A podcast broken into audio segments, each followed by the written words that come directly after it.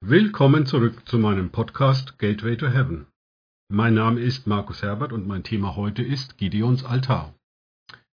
Die Geschichte über Gideon steht im Buch Richter Kapitel 6 bis 8. Meine Empfehlung an euch, lest die gesamte überlieferte Geschichte von Gideon, da ich meinen Fokus auf die beiden Altäre richte, die in dieser Geschichte erwähnt werden. Der Kontext steht in Richter 6, 1 bis 5.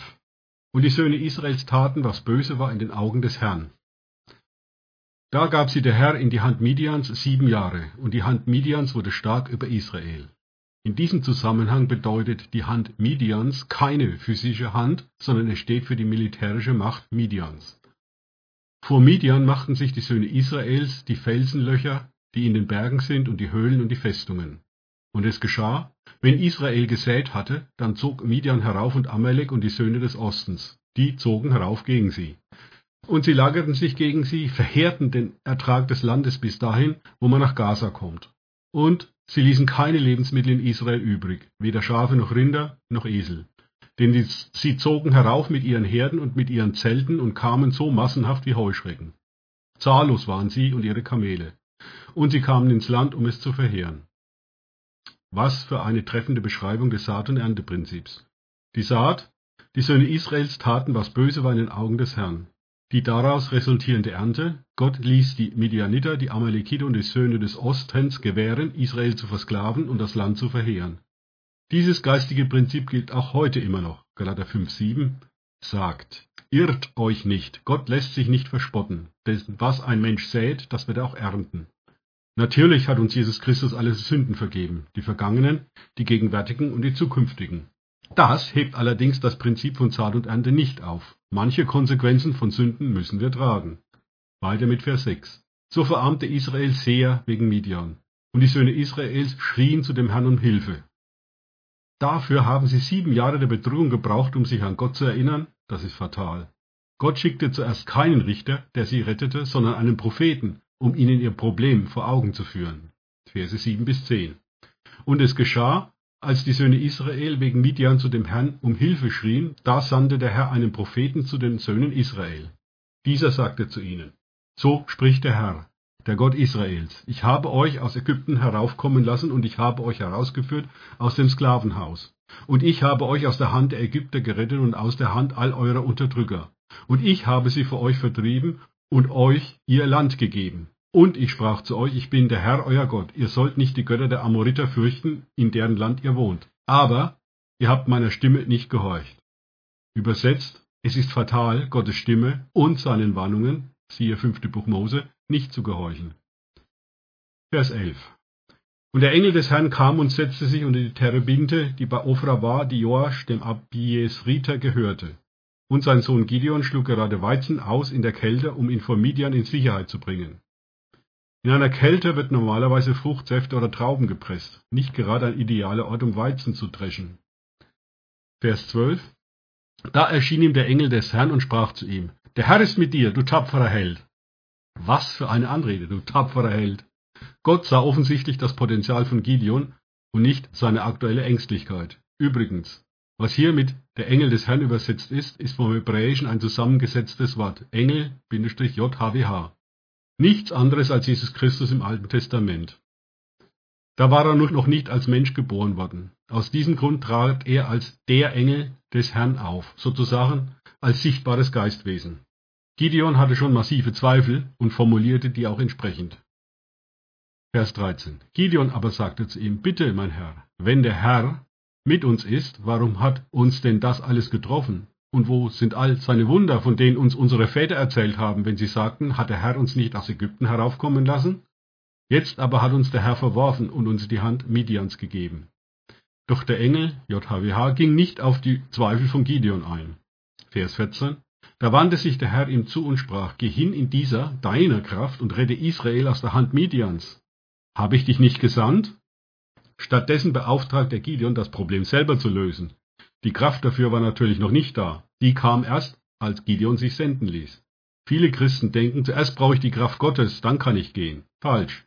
Die Kraft Gottes kommt erst dann, wenn du den Auftrag, sprich die Sendung, annimmst und gehst. Vers 15. Er aber sagte zu ihm, Bitte, mein Herr, womit soll ich Israel retten? Siehe, meine Tausendschaft ist die geringste in Manasse und ich, ich bin der Jüngste im Haus meines Vaters. Zweifel und sich selber kleinreden half Gideon nicht. Von seinem Standpunkt aus hatte Gideon recht, doch Gottes Strategie baute nicht auf eine zahlenmäßige Überlegenheit. Vers 16. Da sprach der Herr zu ihm, Ich werde mit dir sein, und du wirst Midian schlagen wie einen einzelnen Mann. Nun ja, letztlich waren es 300 Mann mit Schofarhörnern, leeren Tonkrügen und Fackeln gegen ein riesiges Heerlager. Aber hätte sich Gideon, ein einzelner Mann, nicht darauf eingelassen, wäre Israel von der Bedrückung der Midianiter inklusive Verbündeter nicht befreit worden. Verse 17 bis 18. Da sagte er zu ihm, wenn ich den Gunst gefunden habe in deinen Augen, so gib mir ein Zeichen, dass du es bist, der mit mir redet. Weiche doch nicht von hier, bis ich zu dir zurückkomme und meine Gabe herausbringe und dir vorsetze. Er sprach, ich will bleiben, bis du wiederkommst. Naja, für so einen abgefahrenen Auftrag wollte Gideon doch noch eine Bestätigung. Gott ging gnädig darauf ein, und nicht nur hier an dieser Stelle, sondern noch drei weitere Male. Zweimal die Sache mit dem Vlies und dem Traum inklusive Traumdeutung im Lager der Midianiter. Gott wusste genau, wie er Gideon überzeugen konnte. Vers 19. Da ging Gideon hinein und bereitete ein Ziegenböckchen zu und ungesäuerte Brote aus einem Scheffel Mehl. Das Fleisch tat er in einen Korb und die Brühe tat er in einen Topf. Und er brachte es zu ihm hinaus unter die Terebinte und legte es vor. Gideon wollte anscheinend den fremden Mann zum Essen einladen. Gott hatte aber doch einen anderen Plan und gab die Anweisung, einen Altar mit einem Opfer darauf zu errichten. Dies war der erste Altar in Gideons Geschichte. Verse 20 bis 21. Und der Engel Gottes sprach zu ihm, Nimm das Fleisch und die ungesäuerten Brote und lege es hin auf diesen Felsen da. Die Brühe aber gieße aus. Und er machte es so. Da streckte der Engel JHWH das Ende des Stabes aus, der in seiner Hand war, und berührte das Fleisch und die ungesäuerten Brote. Da stieg Feuer aus dem Felsen auf und verzehrte das Fleisch und die ungesäuerten Brote. Und der Engel des Herrn entschwand vor seinen Augen. Das hatte Gideon offensichtlich gar nicht erwartet. Erst jetzt öffnete Gott ihm die Augen dafür, was er gerade erlebt hatte.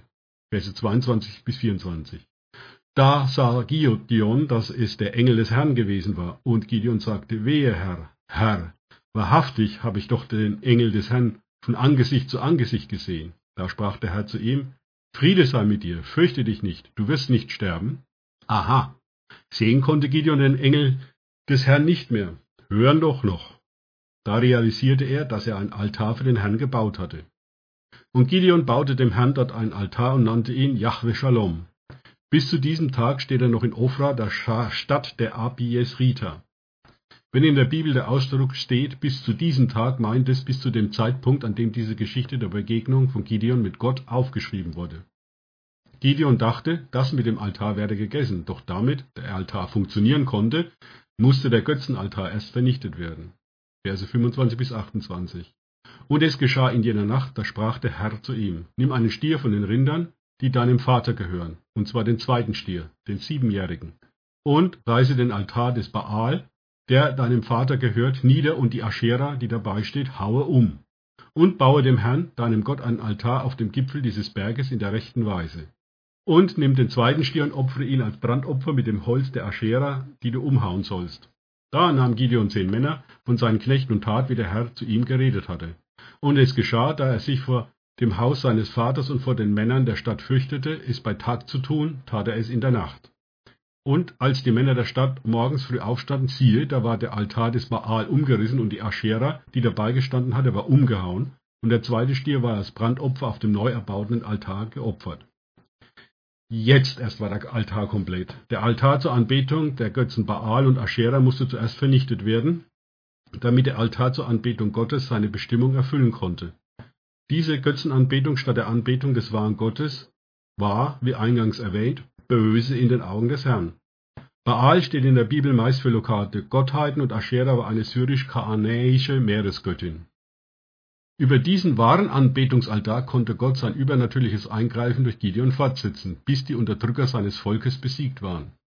Fazit für uns. Götzendienst und den lebendigen Gott anbeten zusammen funktioniert nicht. Zuerst muss Gott uns vom Götzendienst reinigen, dann kann er uns gebrauchen. Gideons Geschichte ist ein weiteres Gateway to Heaven, ein Tor zum Himmel. Nur, wir sollten im neuen Bund keine Stiere mehr opfern. Wie ein Altar im neuen Bund funktioniert, erkläre ich später in einem weiteren Podcast. Allerdings brauche ich dazu noch ein paar Altäre aus dem Alten Testament zur Erklärung. Danke fürs Zuhören. Denkt bitte immer daran, kenne ich es oder kann ich es, im Sinne von erlebe ich es. Erst sich auf Gott und Begegnungen mit ihm einlassen bringt Leben. Gott segne euch und wir hören uns wieder.